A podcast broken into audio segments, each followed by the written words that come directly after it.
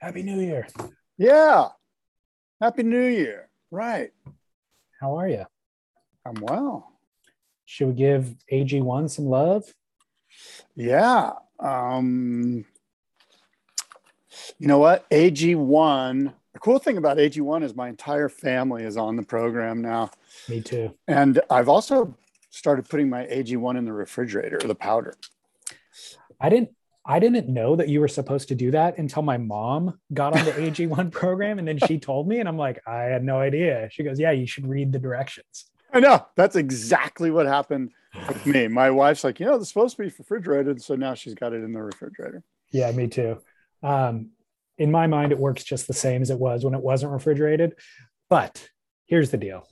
AG1 is Athletic Greens. athleticgreens.com/surf is our portal for our listeners to support us.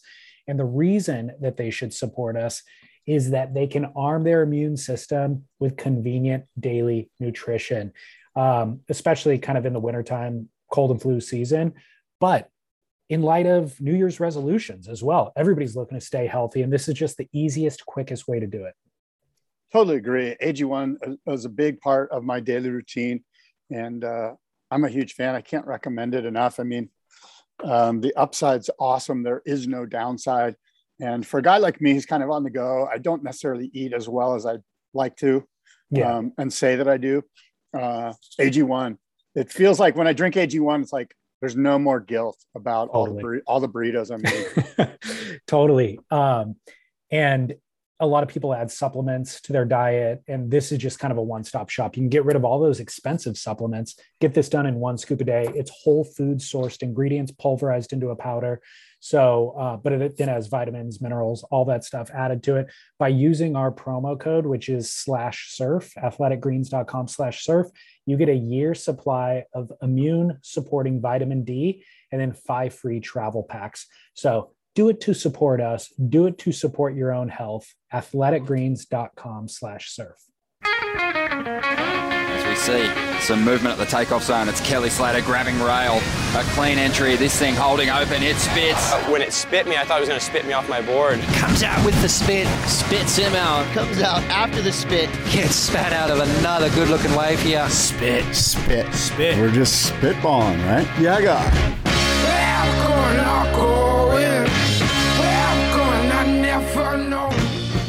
Yeah, guy. Yeah, friggin' guy. David, good morning. It is SPIT. It's the SPIT podcast, David. We took a week off. Thank you for doing that. And let's see, it's January 5th. January 5th, 2022. Oh my, how the time flies, my friend. How long have you and I been doing this podcast? Since 2014, I believe. It could have been 13. But I want to say it's 14. I'm going to look it up while we're talking. So this is our first show of 2022. So that would be 8 years. Wow. All right. Crazy, well, right? Yeah. And yeah. So ahead. First show of 2022. Welcome. Yeah. Happy New Year. Happy Christmas. Last time I saw you was just before Christmas. So yeah. How was your Christmas? How was your New Year's? It was great. The Christmas was great. The New Year's was great. I went to Florida last week, which is why I wasn't around. And chasing waves?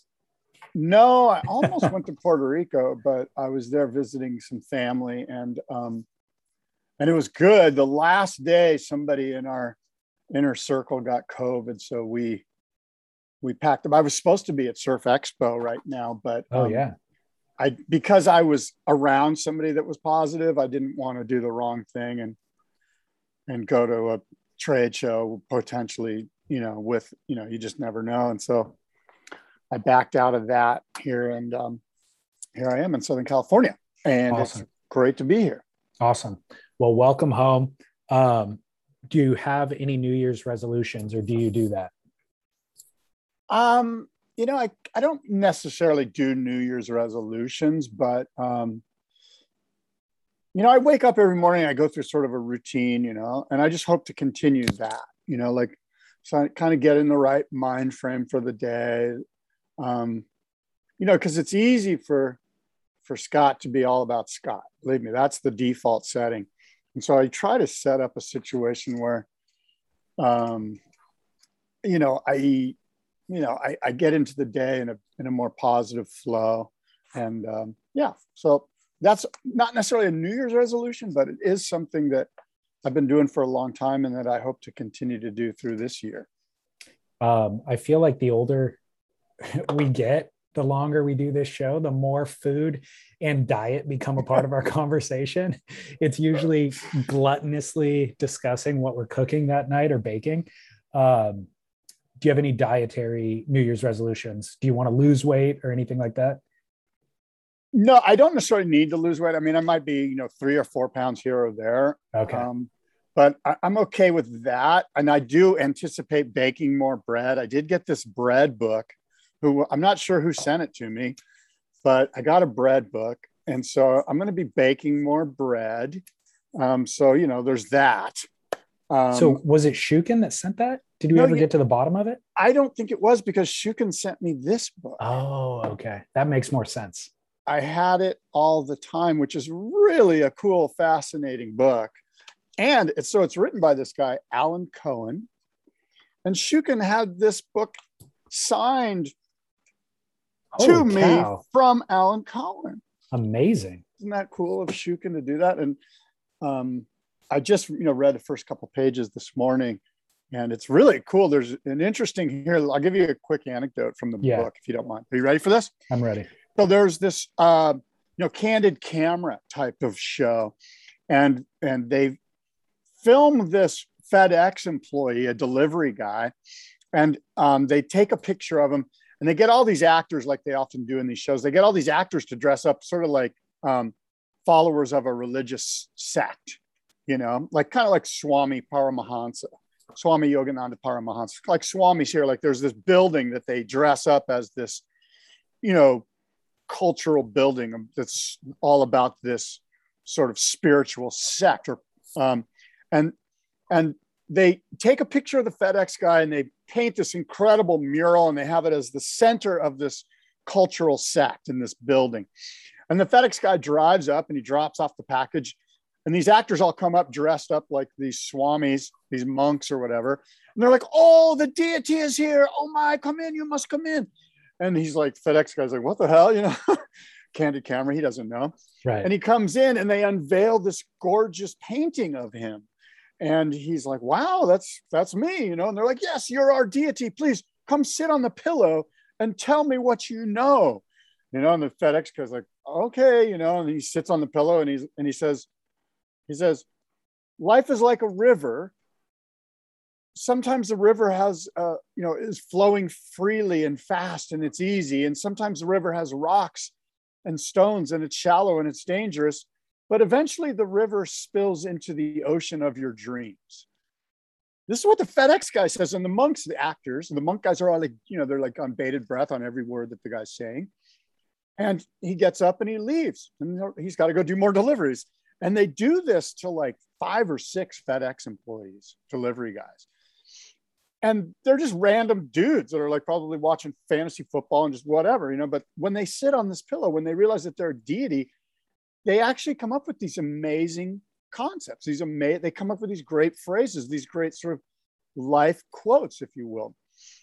And the fascinating thing about that anecdote is that what he's saying in this book, at least the first part, is that deep down within all of us, we have the answers to serenity. We just don't ever look within. We're always like looking out for all the answers when the answers are within. Thus the title, "I Had It All the Time." Fascinating. Kind of a cool anecdote. It is. And I think I was trying to assess why you don't know that you have it all the time, like that FedEx driver. And it's probably just,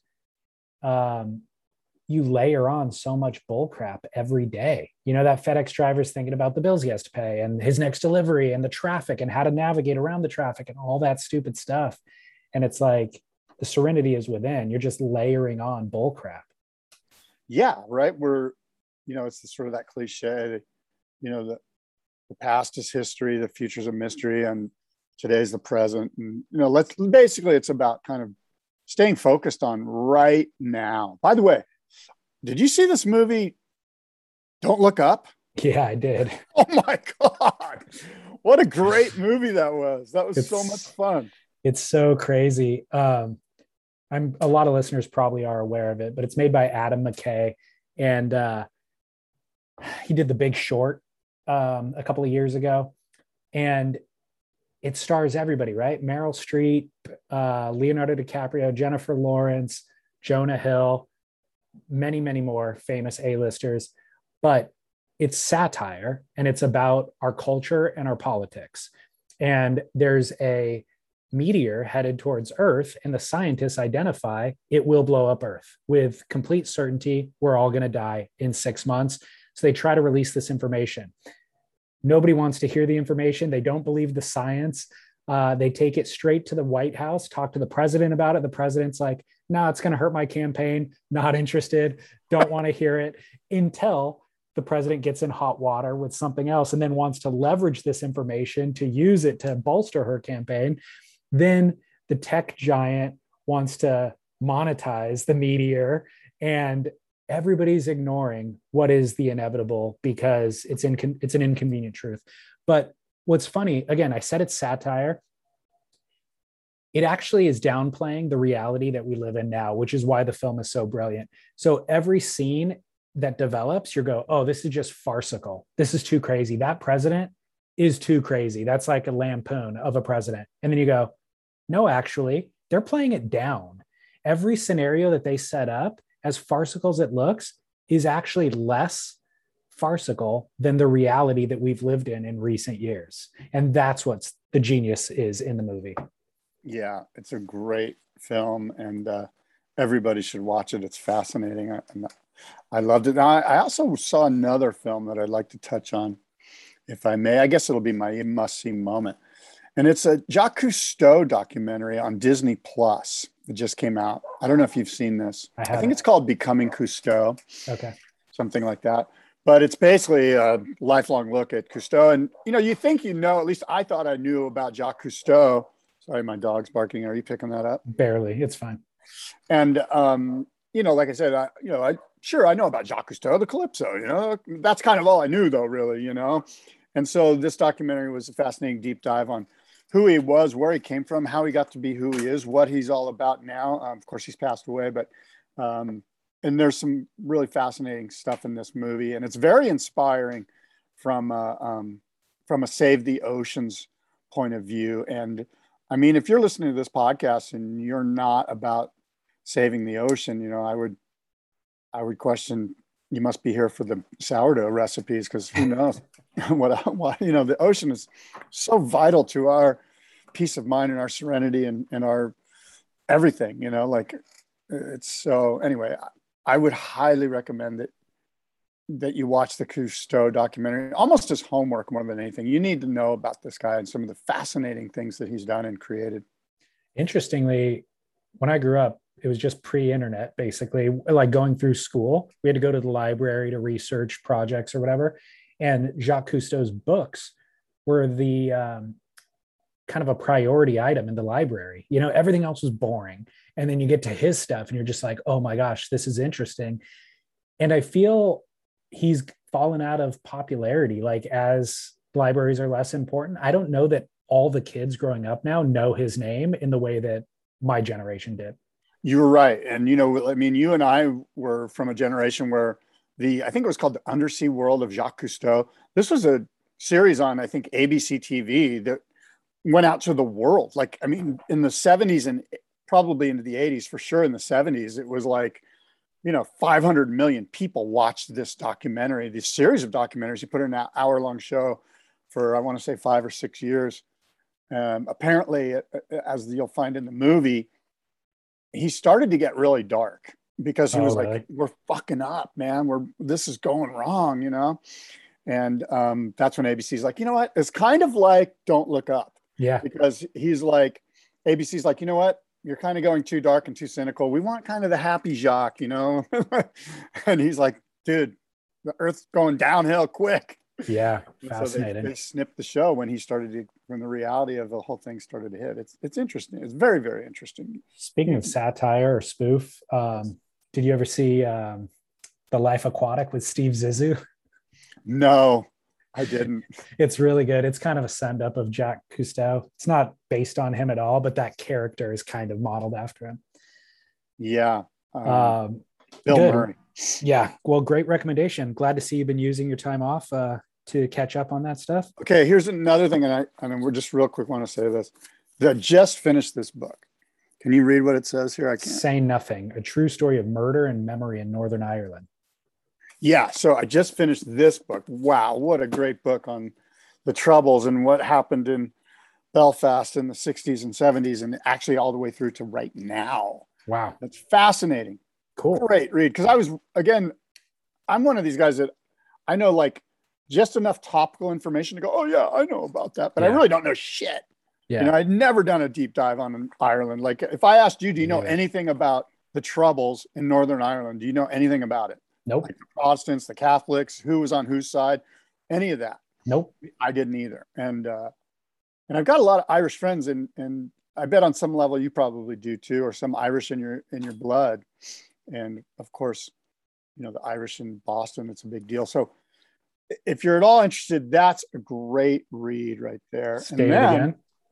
Say Nothing, a true story of murder and memory in Northern Ireland. This is a New York Times bestseller. Who's the author? The author is Patrick Radin Keefe. Got it. Super good book. And then again, Shukin just got me this. I Had It All the Time by Alan Cohen. All right. And I ordered this. Genghis Khan.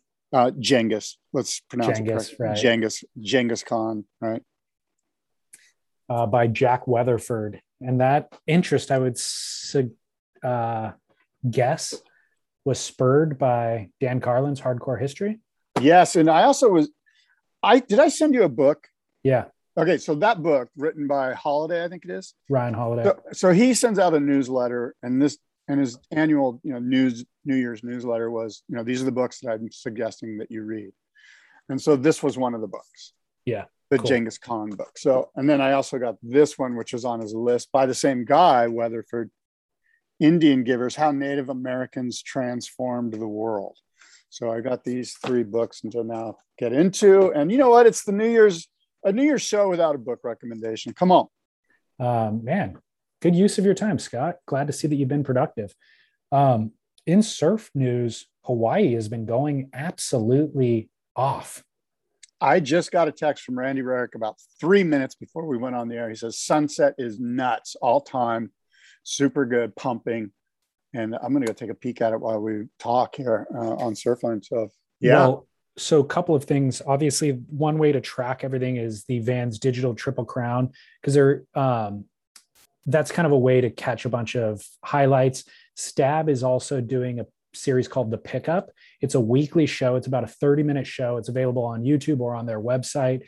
And they're doing a fantastic job. They did this last year, maybe the year before. I think this year is the best iteration of it. They have multiple different commentators or pundits that they're pitching to. They do a recap of the week. They do an interview with somebody important. Jack Reeves, a laminator last week. This week was lifeguard talking about CPR techniques. They'll profile somebody's quiver, what boards they bring to Hawaii for which different waves. And then they show highlights of the different surf breaks and who got the best waves of the week. So this is a great way to keep track of what's going on. In addition to Instagram, of course, being kind of up to the minute. A couple of highlights or important things that I think are worth discussing. The first direct flight from Australia landed in Hawaii in 2 years. Wow. That is interesting. Yeah. So that'll bring, obviously, I mean, there's COVID concerns, all that sort of stuff, but more to kind of your and I's interest for surfing. It brings a lot of Australian surfers to Hawaii that had not been there previously, which will affect, of course, event number one of the CT for 2022, the Pipe Masters. You want to get there and prepare for that. Yeah, and that kicks off, I want to say, is that in February, the first event? It is. The Backdoor Shootout, though, waiting period started 2 days ago, so January 4th through the 16th. Oh, well, maybe they're having the Backdoor Shootout today. I don't know. Because I'm looking at it here. Lani Kea is really good. and I'll go check out Pipe. But cool, yeah, it's pumping. There's, you know, we had this incredible blob of high pressure just off Oregon and Washington and Northern California and sort of below the Aleutian Islands. And this high pressure was just keeping everything away as far as storm development. It was pushing all storms way north or just, yeah, way north, you know, up into Canada. And so we've had this, quite frankly, and you and I spoke about it, I think 2 weeks ago, but it's been a horrible winter for, at least for Southern California. And I would suggest to you that that does sound quite cliche because it seems like I say it every year. Oh, it's been, but it's been really, really bad. Like as far as swell production, like it's been small and cold and crappy. And luckily that high pressure has broken down and we do have some storms that are moving into our swell window, and we might start to see an uptick in surf here in California, specifically from Point Conception down where, you know, most of us live. Yeah. As it relates to Hawaii and the Hawaii season, I've got a question for you. Mm. Where the heck are Italo and Gabe? I've tracked them. They're not in Hawaii. Should they be in Hawaii right now? Well, I'm sure they have a pretty good handle on, you know, when they need to be there and how quickly they can get into sort of Hawaii shape, for lack of a better phrase.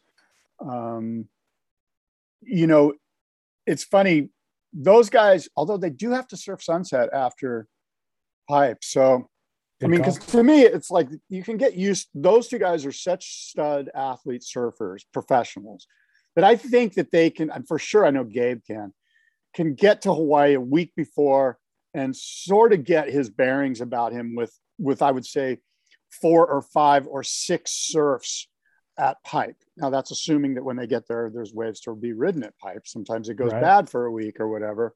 So, and again, you know, maybe I'm wrong. Maybe they need a little bit more time. Let's say they get there at January 20th. They've got basically 2.5, 3 weeks before the first event at Pipe. That gives them time to kind of go back and forth between Sunset and Pipe, get their bearings. Those guys, for sure, Gabe, I think Gabe can land, you know, a week out and be fine. Hmm. Now, Gabe necessarily, I don't consider Gabe a super strong Sunset Beach surfer, but I'm sure he's had results. I just can't think of them. I remember one crazy floater that he did there in the QS event 2 or 3 years ago. That was the one highlight that was just like, oh my gosh, nobody would have even gone for that move, and he stomped it. You know, the beauty of Sunset is that it doesn't matter if you spend, you know, 6 weeks there surfing Sunset only.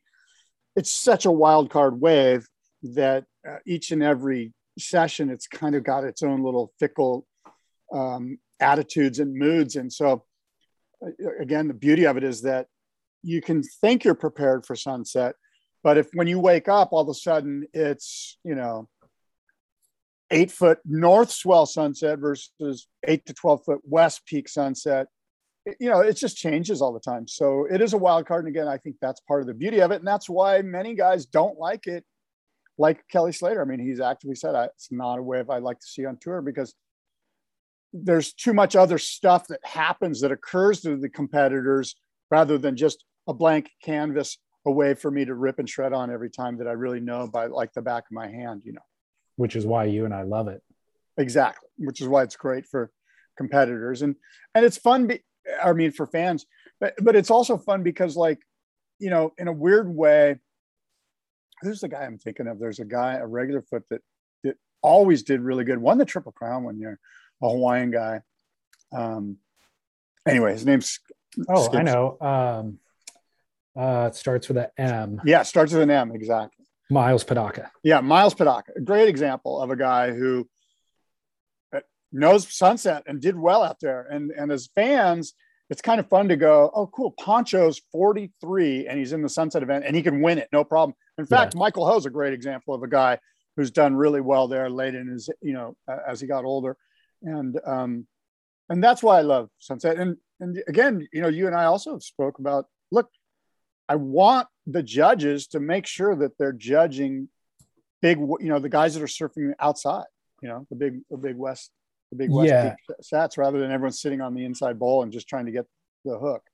Slater's argument for we want a wave where we can kind of showcase our dominion over our surfboard is relevant. And that's why we have all these other waves on tour, you know, or we've had lowers in the past, or certainly Surf Ranch allows you to kind of do that gymnastics. But we also need man versus nature. And I think that should always be man and woman versus nature. And so I think that should always actually be the priority. And so that's Sunset's relevance to the world tour. And I'm thrilled to see it back. Your argument for Gabe and Idolo not needing to be there for a month or two. I don't know about Idolo. I think Gabe, well, for sure. Idolo's the one where I'm like, maybe he does need to be there. I didn't agree with it prior to you saying it. Like, my thought was just get there. You guys are in the prime of your career, focus 10 years on winning world titles and just be in Hawaii. You can't have enough experience in Hawaii ultimately. But then when you made that argument, I think you're pretty much right. Certainly for Gabe, the argument could also be applied to Idolo, but you know who it doesn't apply to at all is Felipe Toledo. And Felipe is the guy who's behind those guys a little bit. He's also behind John a little bit. He's kind of barely in that top five conversation because you could substitute him out with Kanoa Igarashi, Jordy Smith, Kaloi Andino, maybe Griffin Colapinto even. And all those guys are betting or spending time in Hawaii and really investing there. And so I think Felipe would do really well. And he's also got the question mark next to his name when it comes to big waves in general. You know? Yeah. Every year it's kind of like we speak the same sort of, I guess we give the same sort of advice regarding Felipe. Not that we're in a position to give advice to him. He knows what he's doing, but you know, as you were saying that, I was thinking to myself, you know what? I think Felipe's time's come and gone. I hate to say it. It's kind of like Julian when you're like, yeah, one more, every year, this could be Julian's year. And I feel like last year was Felipe's year. Like, dude, the finals are at Lowers. I know. Come on. Well, like, you couldn't ask for a better chance to win a world title than, like, all you got to do is win at Lowers, do some of that stuff. If he doesn't reinvent himself, then you're right. His time has come and gone. His time came, and all of that kind of momentum that he had from his youth and natural talent that he was born with, all of that expressed itself. But you need to then reinvent yourself. And we've seen John go through this. We've seen Gabriel go through this. Kelly's done it multiple times. Andy Irons had to do this. It's Felipe's time. And so investing in Hawaii, investing in big waves, all that stuff would be his way to do it. Now, I don't know if we're going to talk about it today, but Stab Magazine is doing their surfers of the year is what they call it. And they basically ask people in the surf space, a lot of professional surfers, but also writers, photographers, filmmakers, whatever, who their favorite surfers of the year are, and they assign points to each person. And then they tabulate all the points. And at the end of the thing, they say, this was the number one surfer of the year, and number two, and number three, and number four, whatever. I was surprised how little Felipe's on that list. So he was on there last year, and he was on there more the year before. And so you kind of look at that matrix, and then also the ranking competitively, and you go, dude, if you're not staying in that top five and actually being dominant in that top five, and now you're falling out of this other calculus as well, then you need to re-examine what's going on. Yeah, great point. I find myself, shaking my head going, really, am I discounting Felipe Toledo right now? No, you're not. I know. It's reality, because there's too much. Griffin Colapinto is right there with him. Kaloi Andino is right there with him. And in addition, those guys are, well, Griffin doing daily, certainly weekly, but even daily kind of edits to maintain his fan base, and Kaloi doing a feature film and getting out there and mixing it up with people. So they're remaining relevant. Felipe, on the other hand, I feel like he's focused on family right now, which is fine. It's a decision. Yeah, it just reminds me of kind of like Jordy about 4 years ago, or Julian 2 years ago, where you're like, I hate to say it, but I'm not putting any money on those guys, Right. So before we get into that Stab thing or whatever else, do you have any potential Eddie for swells in the forecast? because Hawaii is going off the eddy. They said they're going to green light it, or they're, you know, certainly they did the opening ceremony and they're potentially going to run this year. So where is the swell? Well, let me take a quick peek, but you know what I was thinking is that you remember how Derek Hine used to do this like top 44 year in review, rankings, a power rankings thing. Yeah. And he would do this up or down thing, which is what I think, if not Stab, we should consider like throwing some of this out there. Like, because we just said Felipe's, in our opinion, Felipe's either staying level or going down. Yeah. You know, and so it's like, who is on the rise and who's staying level and who's going down. So when I look at the Stab Surf of the Year thing, that's kind of what I think. Now, of course, we could do that specifically to competitive surfers on the CT. But Stab, of course, is kind of doing it from a cultural perspective, like everyone, you know, whoever's got the most, you know, cultural mojo, i.e. edits on social media, getting a lot of attention, you know, sort of like the Mason Hoes of the world. Yeah. Mason's actually number 4 on the list. So, and they're interviewing everybody from Kelly Slater to Betty Lou Sakura Johnson, you know, upcoming rookie female. So how are they doing this exactly? Like, so can you, I know you just kind of walked me through it and I'm reading it right here. Yeah. So they ask each person, Dane Reynolds, Ryan Miller, Morgan Moss, and all these influencers are, you know, surf luminaries. Who are your 5 favorite surfers, male? Who are your 5 favorite females? What's your favorite edit of the year? And what's your favorite surf film of the year?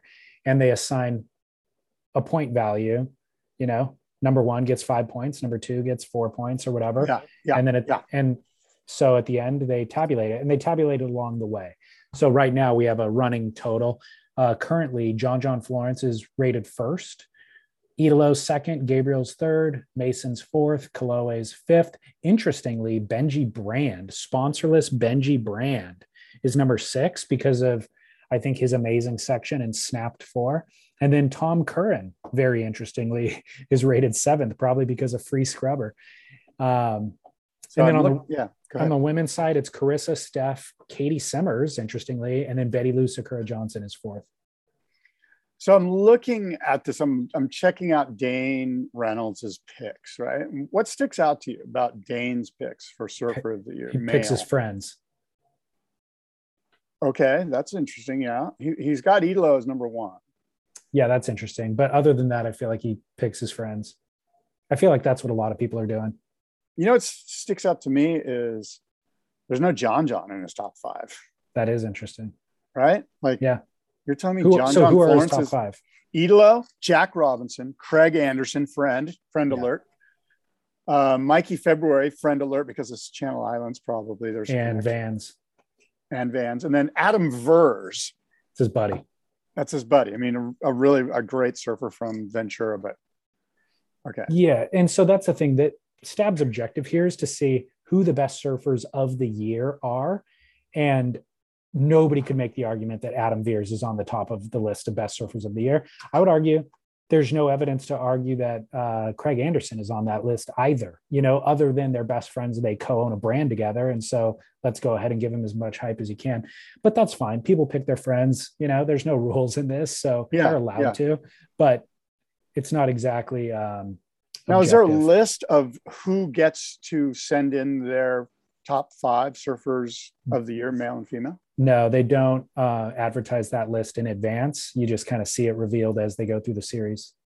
So we've seen Dane Reynolds, right? But I haven't seen, let's see if there's day 1 here that I'm missing. So, okay, so they got Mick Fanning. It's going to be tough to kind of sift through, find the articles. They're doing them every few days, so you'd have to kind of go back. But I'll tell you what's interesting what I thought was interesting. Kelly Slater's name is barely mentioned as people's favorite surfer or surfer of the year. Kai Lenny's name is barely mentioned.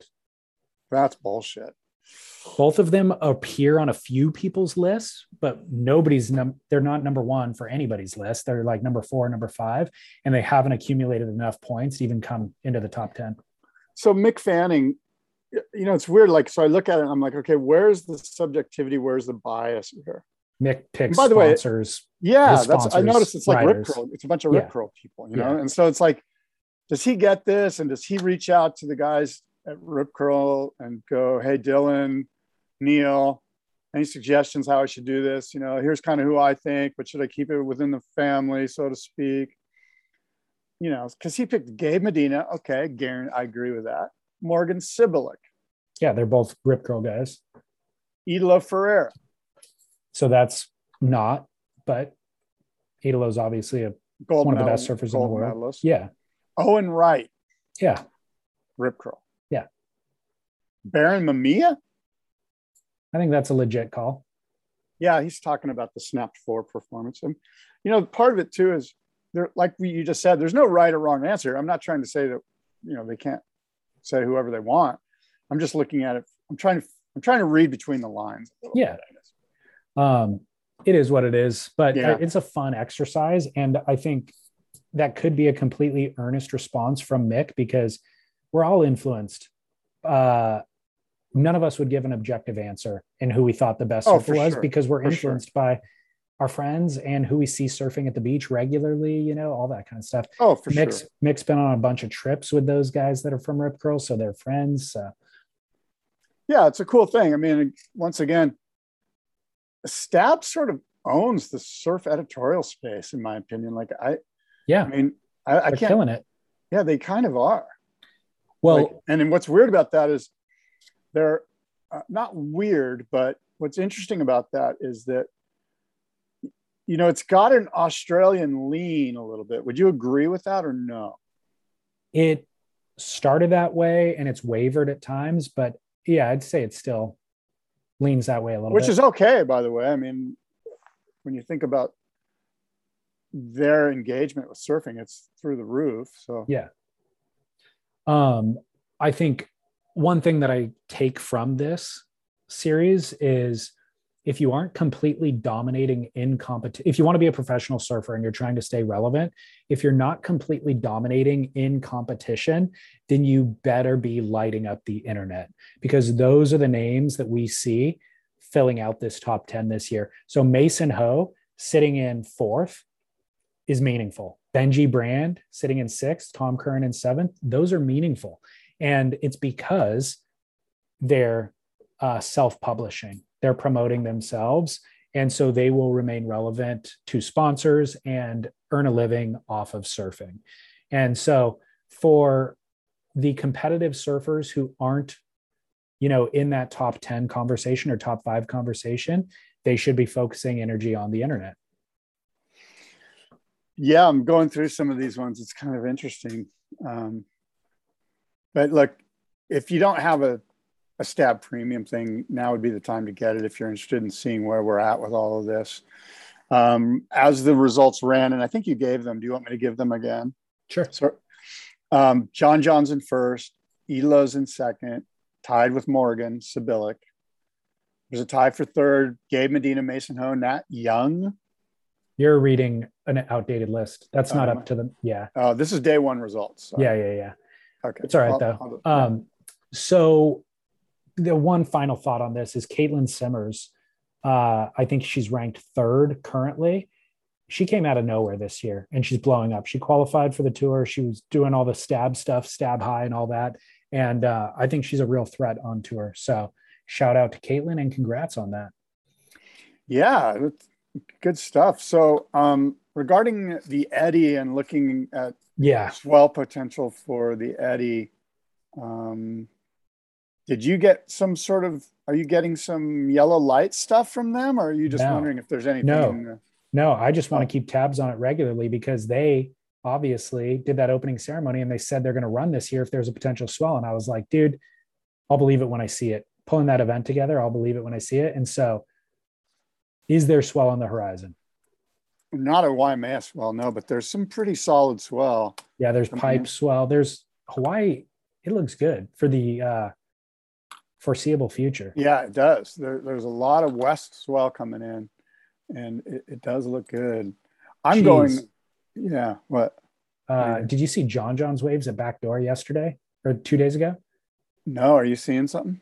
I only saw the Surfline angle of it. I haven't seen like an actual professional photographer's angle, but it's freaking unreal. He gets this wave at Backdoor He got two actually, but one is like a double barrel.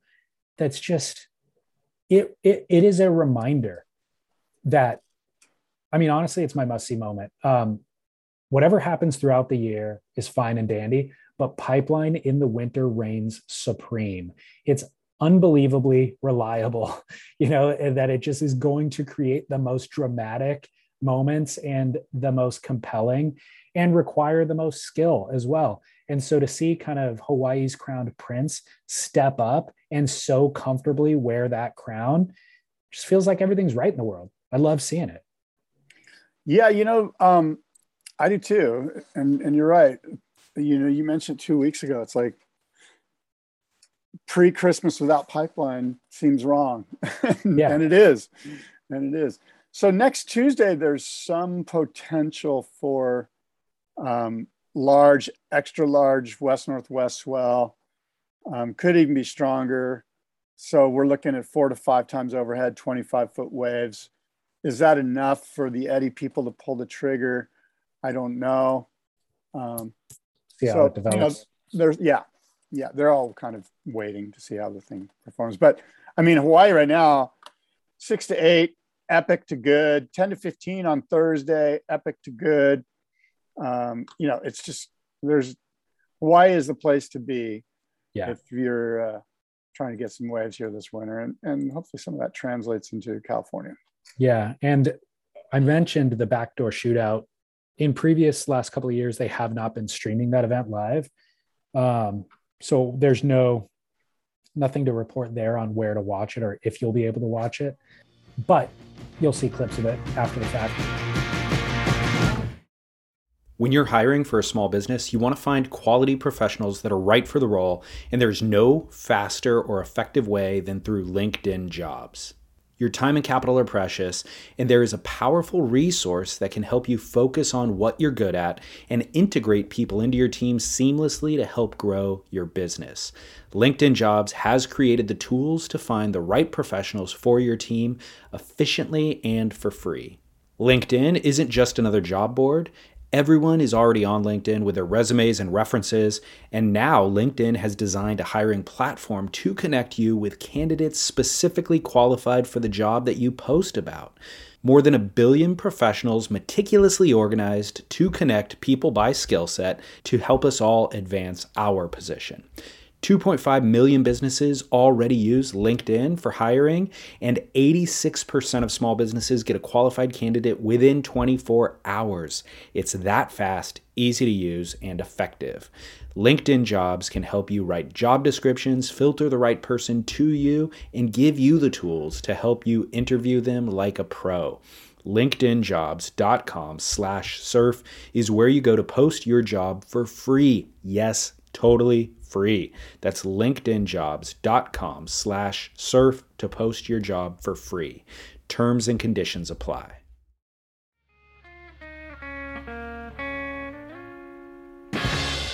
Scott Bass, it is 2022. Do you have any predictions for this new year?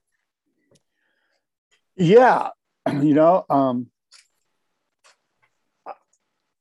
my prediction is, I think we're going to be blown away by the women at Pipeline in February. I do too. I think we're going to be, it's funny, for years and years, we're like, the girls can't surf pipe. The girls, I mean, I was one of them. I'm like, nope, they don't ever get time in the water there. I think the local guys, I think the girls have put in some time there. I think the local guys are behind it. You know, the Jamie O'Briens of the world are like, you can hear them talk positively about it. I think when the girls are out there, the local girls, they're getting their chance finally, you know, and a lot of that is, I don't know why, to be honest with you. I'm just assuming that these guys all have girlfriends and wives, and they're all having dinner, and they're going, why aren't you getting the girl, the local, cute little local girl, let her have some waves? He's like, you know what, I will.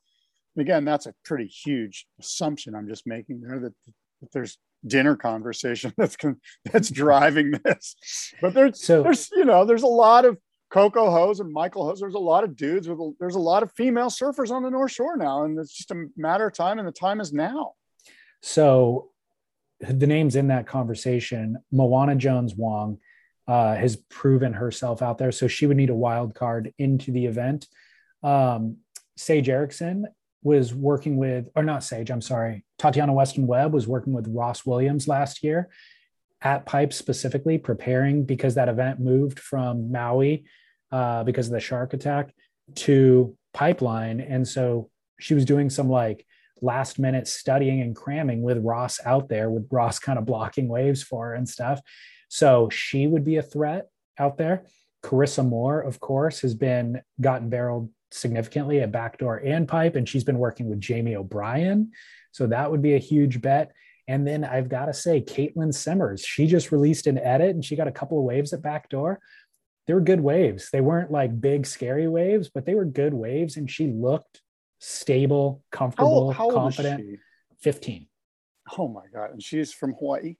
She's from Ventura. Oh, okay. So she would, you know, it's so easy each year to get so hyped and excited about these rookies, and then they inevitably get steamrolled by more seasoned competitors. I still have high hopes for her. And I'm wondering if you can be young enough to where you're not actually steamrolled, where you're just so young, you don't know what you don't know, and you just charge ahead, because she could be that competitor. Well, we spoke a couple of weeks ago about who the wild cards are, because to me, that's sort of the key. I would love to find out who the female wild cards are for the Pipe event, and hopefully they're local girls. If it's not Moana, then I don't have any clue who it would be, you know? Yeah. Because she's the one. And Caitlin's on the tour, right? Yep. And Lou Secura Johnson just got on tour too, so she could do well there. She's a Oliva lady, right? Yeah, exactly. Woman, yeah. That's good. All right. Well, that's one of my predictions. What about you? Julian Wilson will be starting his own clothing brand. Well, you're going out on a limb there, bros. I'm actually not. I have heard rumblings, and I think that this could be true. And I think that he could be late to the game, late to the party. And in the way that John came up and won a world title under his feet, and John came up and started a clothing brand, I feel like Julian, it's just a little too little too late.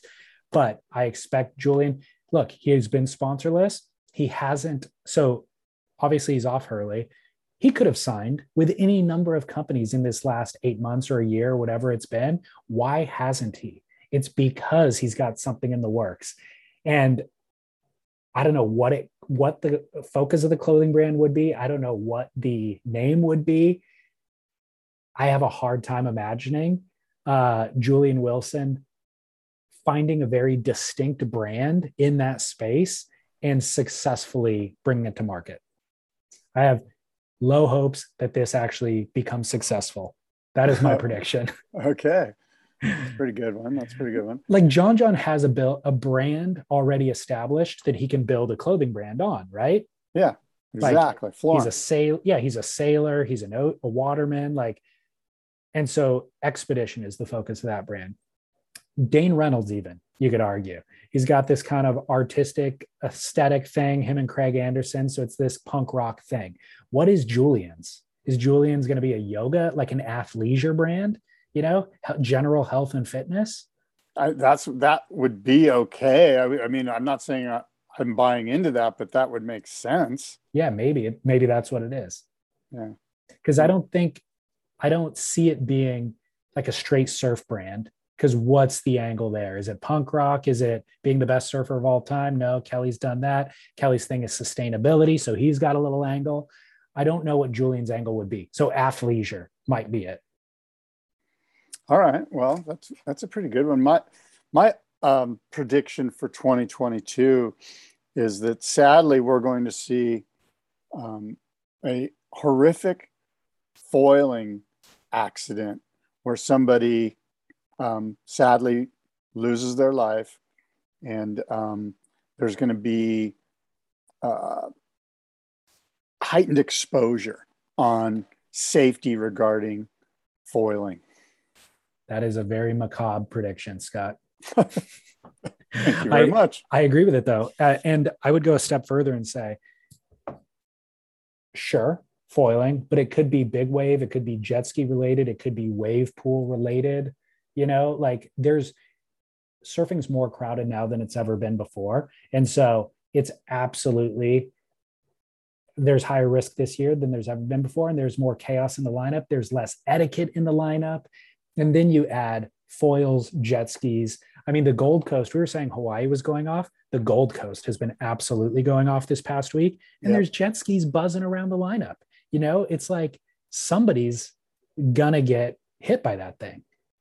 Yeah,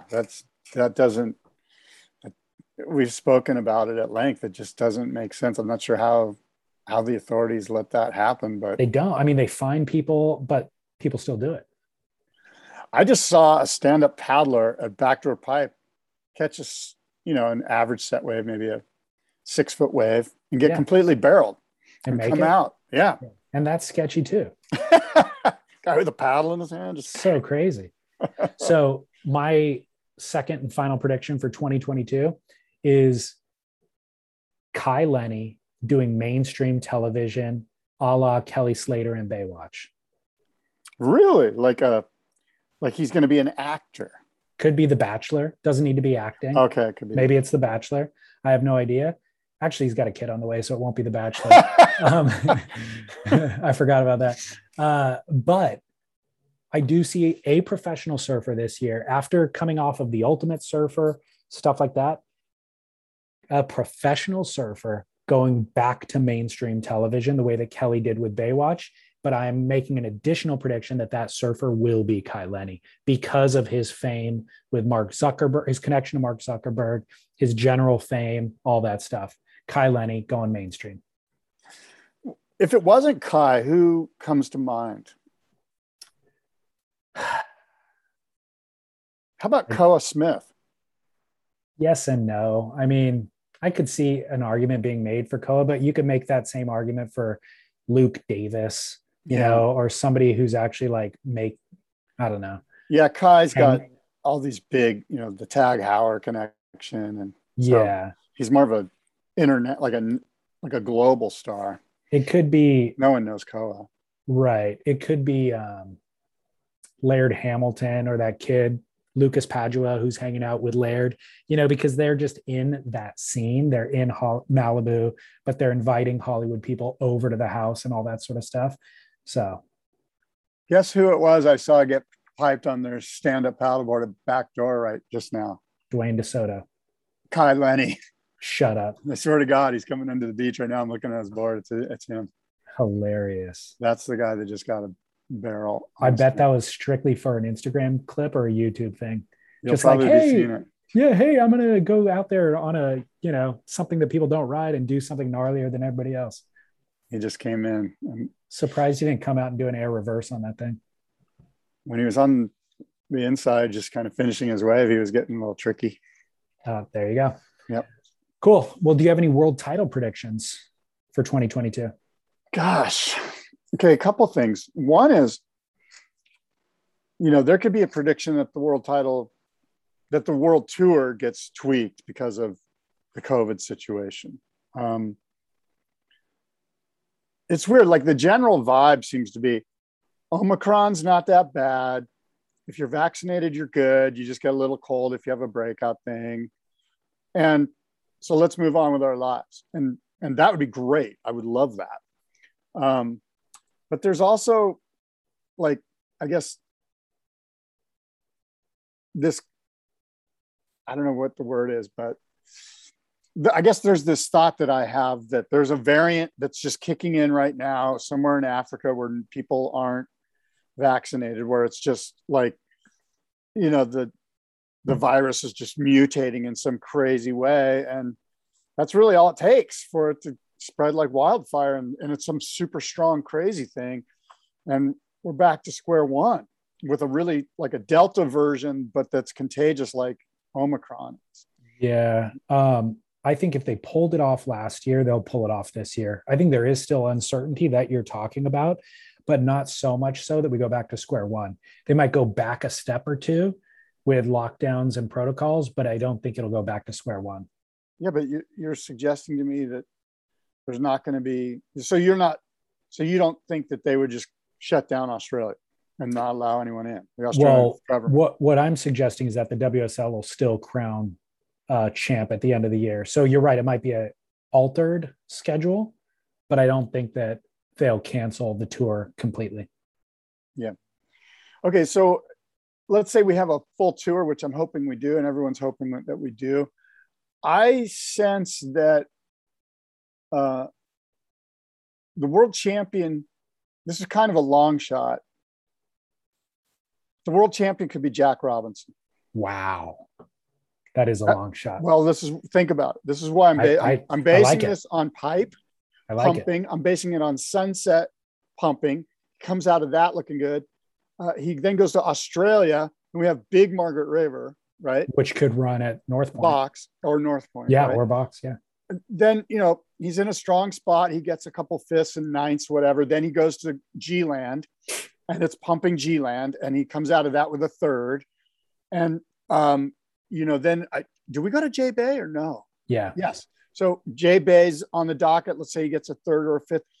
I could see him stringing together. Yeah. Chopu. So I could see him stringing together, thirds, fifths, a first, a second, a first, another third, a fifth, a ninth, and boom, we've got a world title for Jack Robinson. This is all dependent on Dream Tour style waves. Yeah. It's a great call. He could absolutely do all of that, but the argument against it is right next to him at all of those venues is John Florence, Gabriel Medina, and maybe even Idolo. I said it was a long shot. Aside from Sunset, because Jack is who I'd put my money on at Sunset. It's a long shot. I like it though. Obviously, it's bold. There's five guys. Maybe only four guys. Yeah, that are going to win this thing. It's bold. I hope that happens, by the way. I would love nothing more. I'm such a big fan. And watching him in Stab's latest, The Pickup, episode 3, they do a whole segment on Jack Robinson's waves that he got on his birthday, his 24th birthday, last week. And Pipe was pumping, and they show his whole session out there, and it's freaking unreal. It's a highlight reel, backdoor Pipe. He's the real deal. So yeah. I would love to see that come to fruition. My title prediction prior to you saying that is it'll be a 3-way race. John's back in shape. So of course, Gabriel and then Idolo is the third person. And I am going to put my money on Idolo in that exchange between those three. For one specific reason that could be entirely wrong, but it feels in the postseason since last year that Gabriel's interest in getting another world title has been a little bit diffused. He's talked about being exhausted from living the lifestyle that he's been living for over a decade. He's gaga over his wife. And I just see that diffused interest as hindering the spirit that's required to win a world title. So John Florence coming back off of injury is a legitimate threat, and he'll be wanting to make up some of the ground that he lost to Gabriel Medina, but he's married as well. He has a clothing brand. I think that he has more going on than just wanting to win a world title. Idolo is the one guy who I see who has laser focus, and he's posting so many gym selfies that you cannot deny his 8-pack. You know what I mean?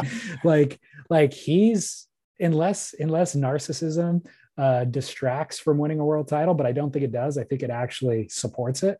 I see him as being the guy who's like heat in, heat out, event in, event out, regardless of coronavirus, regardless of what's going on at home, regardless, he's the guy. Singularly focused is what I think. At least for this year. With Elon. And he was going to be my pick before I threw out a long shot.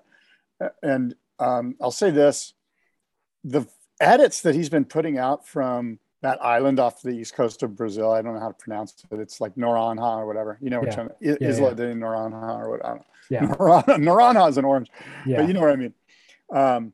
They're crazy. Like the edits that he's been putting out are full speed. Like the free surfing he's doing is it's like on steroids. It's just crazy.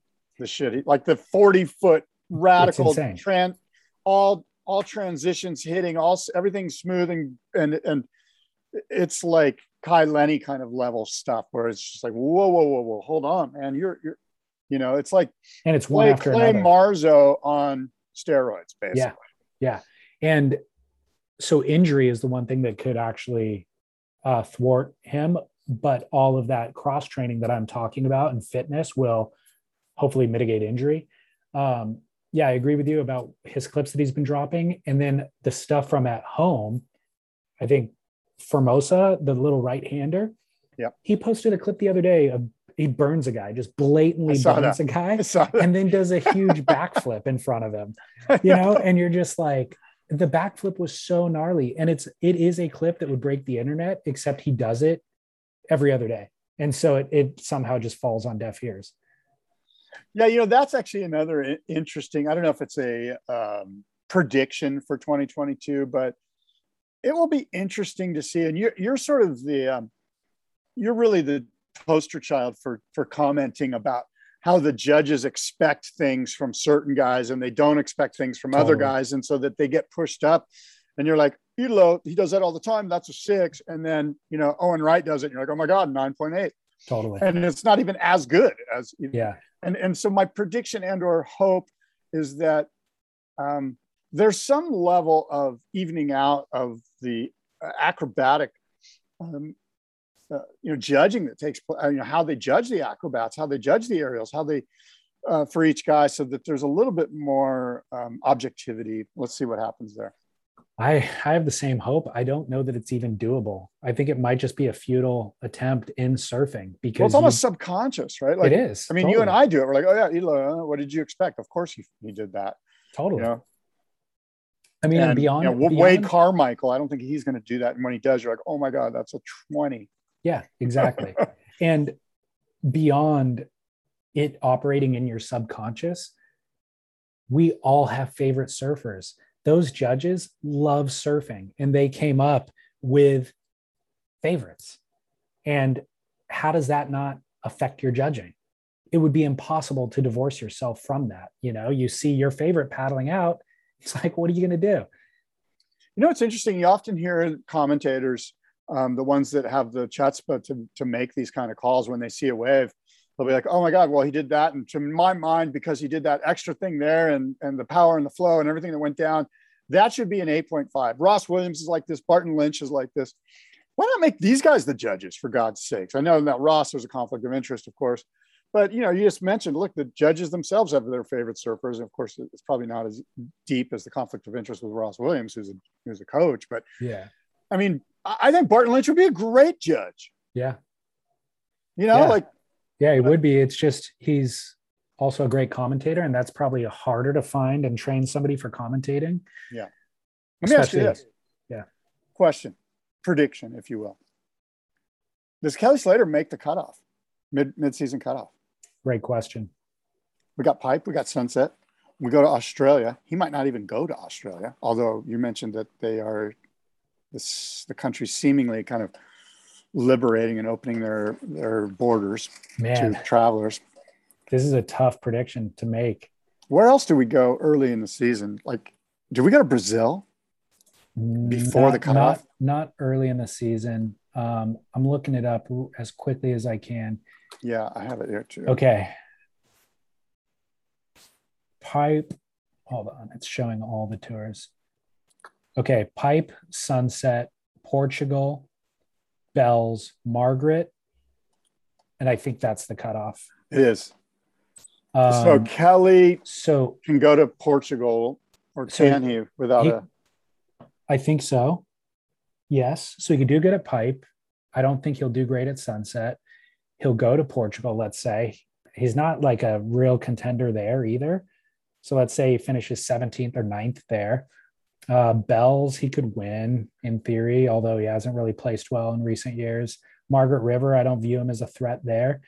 So yeah, a couple of like maybe quarterfinal finishes and then a couple of lower finishes. Like a third at Pipe and then a bunch of ninths and then a, you know, equals whatever it is, 17th or 15th or whatever. And if I bet money, I'd bet against him. I think it's a pretty interesting bet, really. Yeah. And then let me throw out another one for you, which because I sense that there's going to be somebody that we don't expect that's like on the bubble for the cut. And you're like, what? For sure. How's he on? And so of the, say the top 10, who's the guy that you're like, well, like I, like, Felipe. Pardon me. Okay. That's a good one. Right. We talked about that. That could be one for sure. Felipe. And Gabe. No, Gabe won it. But you just mentioned that there's all this, you know, but he'd like, do well at Pike. You know what I mean? Yeah. Like I see Felipe coming out of Hawaii with bad results and his confidence shook. Yeah. And so then how do you recover that in the back half? And I could see Kanoa.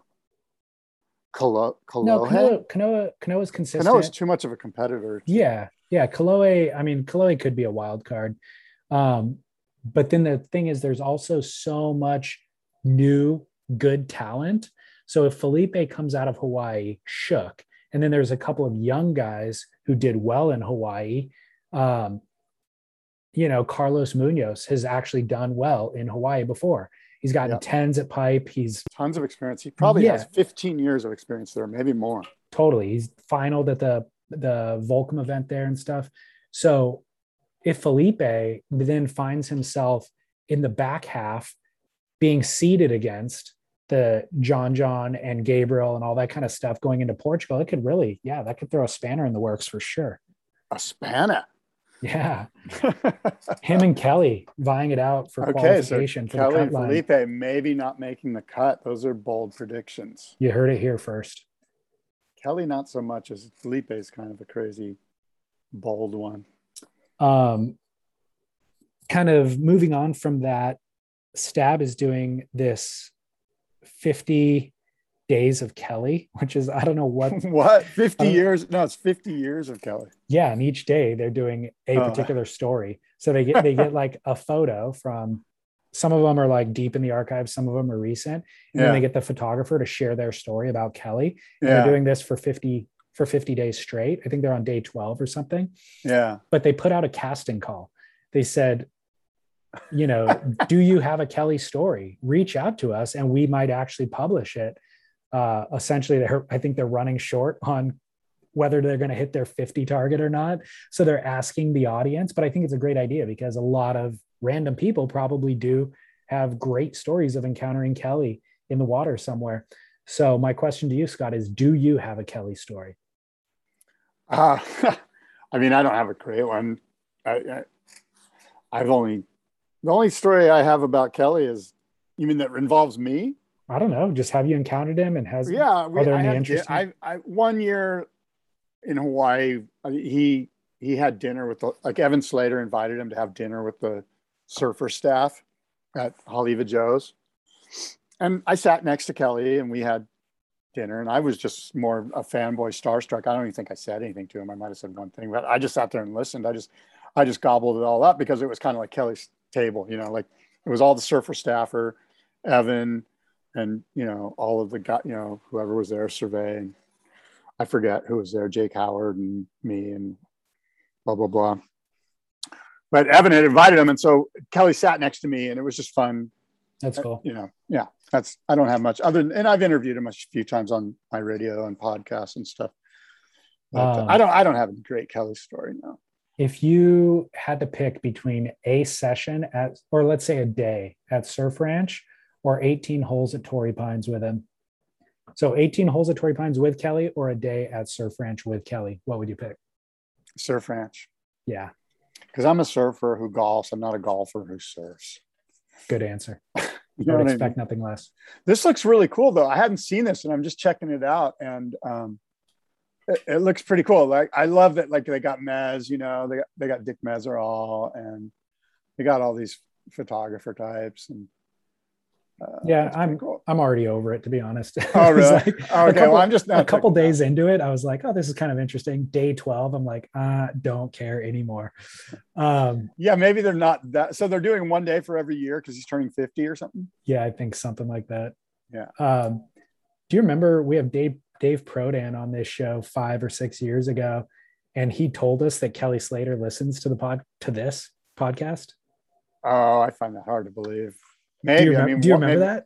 No, I don't remember Dave saying that, but Dave mentioned it kind of in passing. Like like some comment was made and you go, yeah, well, maybe Kelly Slater will listen to this. And then Dave, like in complete seriousness, was like, no, Kelly listens. And we were like, yeah, whatever. Like, and he goes, no. Like, I'll tell you, Kelly listens to the podcast. He and I have talked about it.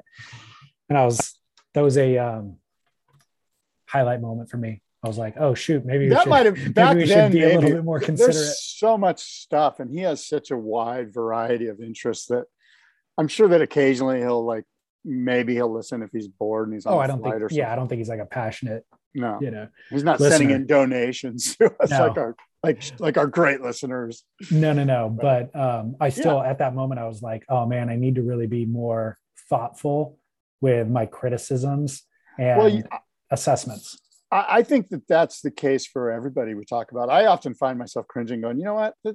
Maybe I was too, like, I don't want to be a dick to people on this show, I don't, and I know you don't either, but we also, it's our job to tell our opinions, and they are just that. They're worthless opinions and they're not, they don't hold too much, we're not out to be mean, we're out to be hopefully, spirited and engaging and some provocative thoughts maybe, but certainly I don't want to be mean-spirited. I don't want to be mean-spirited, and I'm actually not mean-spirited exactly in my nature. Yeah. But what I do want to be on the show is honest.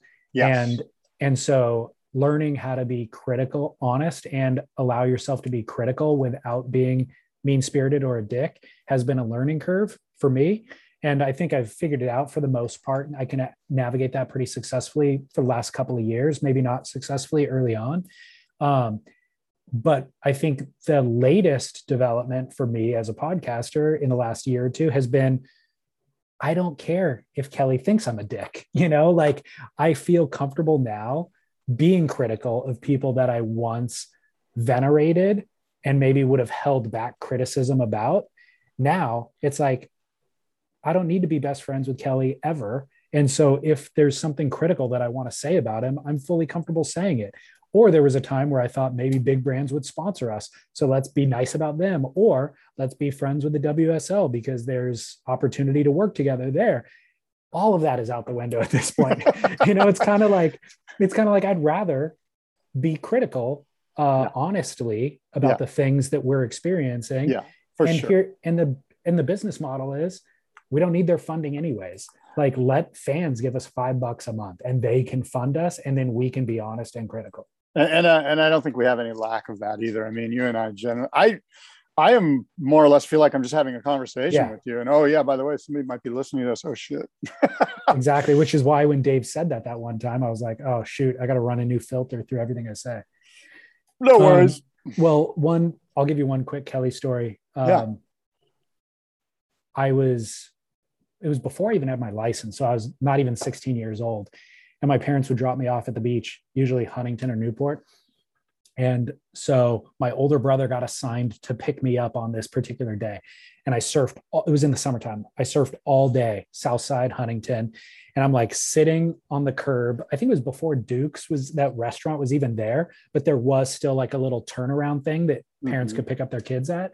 So I'm like sitting on the curb, like with my backpack on, completely exhausted and fried, right before the sun went down, waiting for my older brother to come pick me up. And into the parking lot in a rental car, like a Honda Civic or something, Kelly Slater pulls in with his girlfriend. And I was like, oh my gosh, that's Kelly. I think it was US Open was in town. So I'm like, that's Kelly Slater. And he gets out and he starts changing to go surfing right before dark.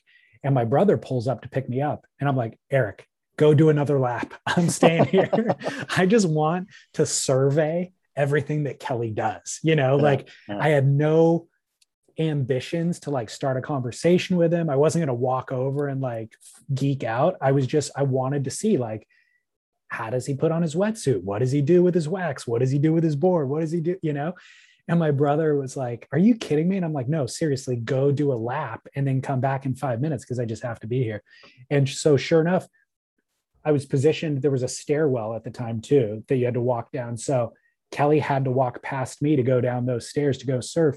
And when he walked by, I mustered up the courage and I was like, hey, Kelly, you know, my voice probably cracked or something. Yeah. And he was polite and said, yeah, hey, what's up, or something like that. And but he just kept his beeline. Like, he didn't want to stop and have a conversation. He just wanted to get past, because he probably had so many fans. Well, plus it's getting dark. He's only got 20 minutes. Totally. So he just kept his head down. He's like, hey, what's up? And he just kept going.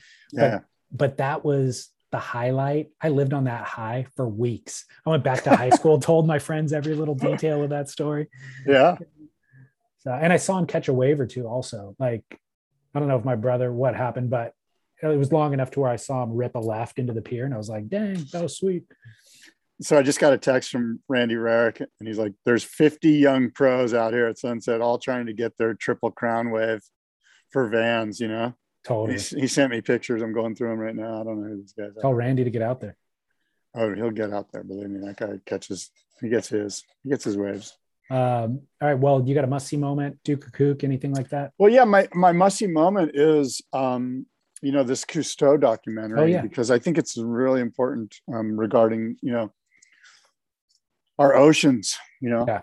I do too. Yeah. And so I'll let that speak for itself. And then, I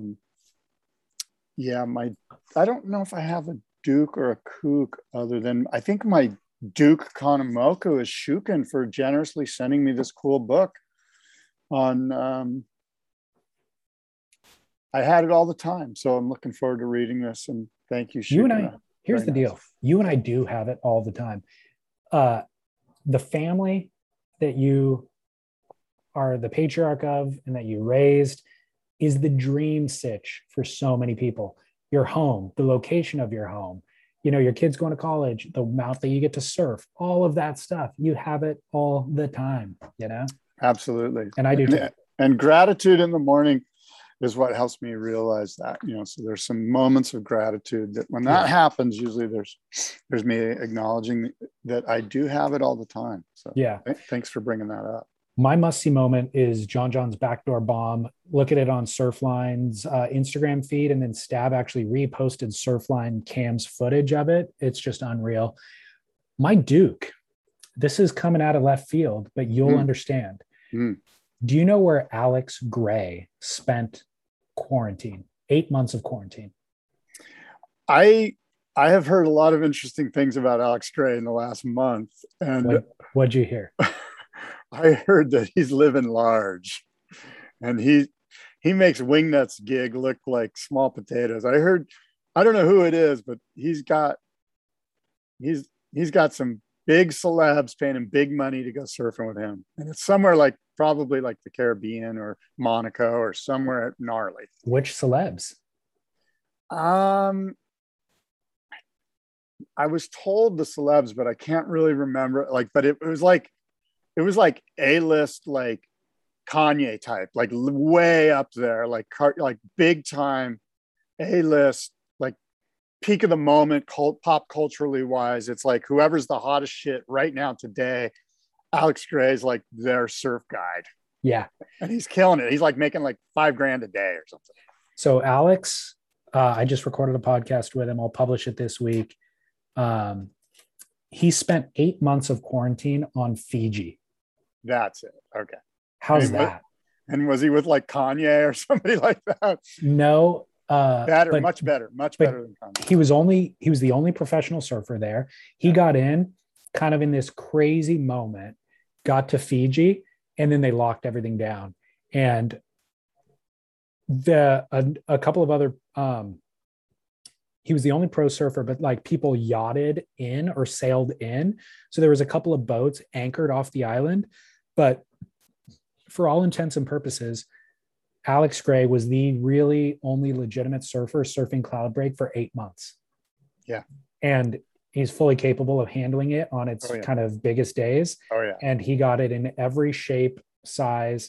And I mean, he showed me photos, gym selfies, from the day he landed there. You know, he's a fit professional surfer until the day he left. He looks like a freaking Adonis. Yeah. Like not, and he realized early into the trip, if I'm going to surf when the waves are good, it could be 8 hours a day. And I can't do that if I'm not fit. And so in addition to surfing as often as he was hitting the gym and had a regimen for an hour or two a day, ice baths, you know, the whole nine. But then it would get, you know, you'd have a week of no waves or wind or whatever. So then he'd just double down in the gym on those days. The guy is hulking, like radical. So shredded, renewed lease on life, like completely altered perspective for the rest of his life. And surfing, of course, the best wave in the world by himself, ad nauseum. Do you remember Surfer Magazine online? We did a thing where we took a group of surfers down Baja in those new Honda Element cars. Yeah, yeah. And Alex Gray was on that trip. And he was just a classic guy, just the way he is probably right now. He's just a really sweet guy. And he was charging, you know, and I remember one of the purpose of this trip was to raise awareness for the Honda Element, of course, but along the way, we had these like things that the surfers had to do besides surfing to gain points, kind of like a reality show. Yeah. And one of the things was when we were in Rosarito was ride a donkey, like just like a random one. No, it was donkey races. I think it was what it was. Oh, okay. So we got these donkeys. We like rented these donkeys. And Alex Gray, man, that guy was fully involved. He just got on the thing and just absolutely charged, like with this, you know, like just being Alex Gray, you know, yeah. Just ripping it up, you know, like everyone else was like, okay, hanging on and going, you know. I think Greg, Greg was on that trip. Greg Long. Yeah, thank you, Greg Long. Anyway, Alex Gray, classic. Now, isn't it some like A-list family? You don't have to tell me the name on the air, but we did not actually have that discussion. So I'm not sure who it is. Yeah. But he did say one of those guys that sailed in and had a sailboat docked, and he was a pretty average surfer at the beginning of that stay, but he did hire Alex to do coaching sessions. And he said they did 80 sessions together. And this guy, his whole goal was to get barreled. And so Alex tells the story of this guy's first barrel, and it's freaking insane. It's such a rad story considering where this guy started. And again, he's surfing Cloud Break, you know, it's so you can get barreled there, but it's also a challenging wave. And super challenging. And so if you're starting out as a surfer, he wasn't an absolute beginner, but he was a novice surfer, you know, surfing Cloud Break, having Alex train him through 80 sessions, and then going out on a day that's 6 to 8 feet and actually getting a proper barrel. It's insane. And I've seen the footage of the barrel because that guy's girlfriend was running a drone. So she actually got his first barrel ever on camera, and it's an epic story, an epic barrel. So that's cool. That's great. Good for all of them. I like to hear that. Yeah. I'm stoked for Alex. All right. Well, I was wondering, I was wondering what happened to Alex Gray. He kind of disappeared. And he did actually disappear. He actually disappeared. Yeah, there you go. Yeah. All right. Well, look, until next week, actually, adios and aloha. The warmth of your love's like the warmth from the sun, and this will be our year, took a long time to come. Don't let go of my hand now, the darkness has gone. This will be our year, took a long time to come. And I won't forget the way you held me up when I was down. And I won't forget the way you said, darling, I love you. You gave me faith to go on. Now we're there, and we've only just begun. This will be our year, took a long time to come.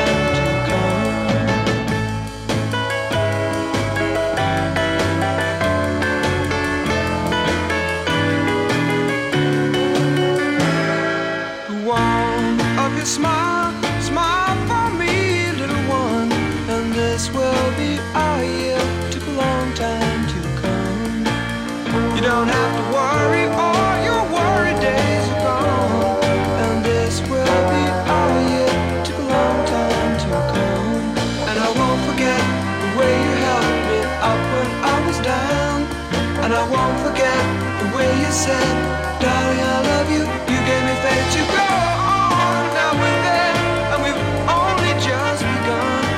This will be our year.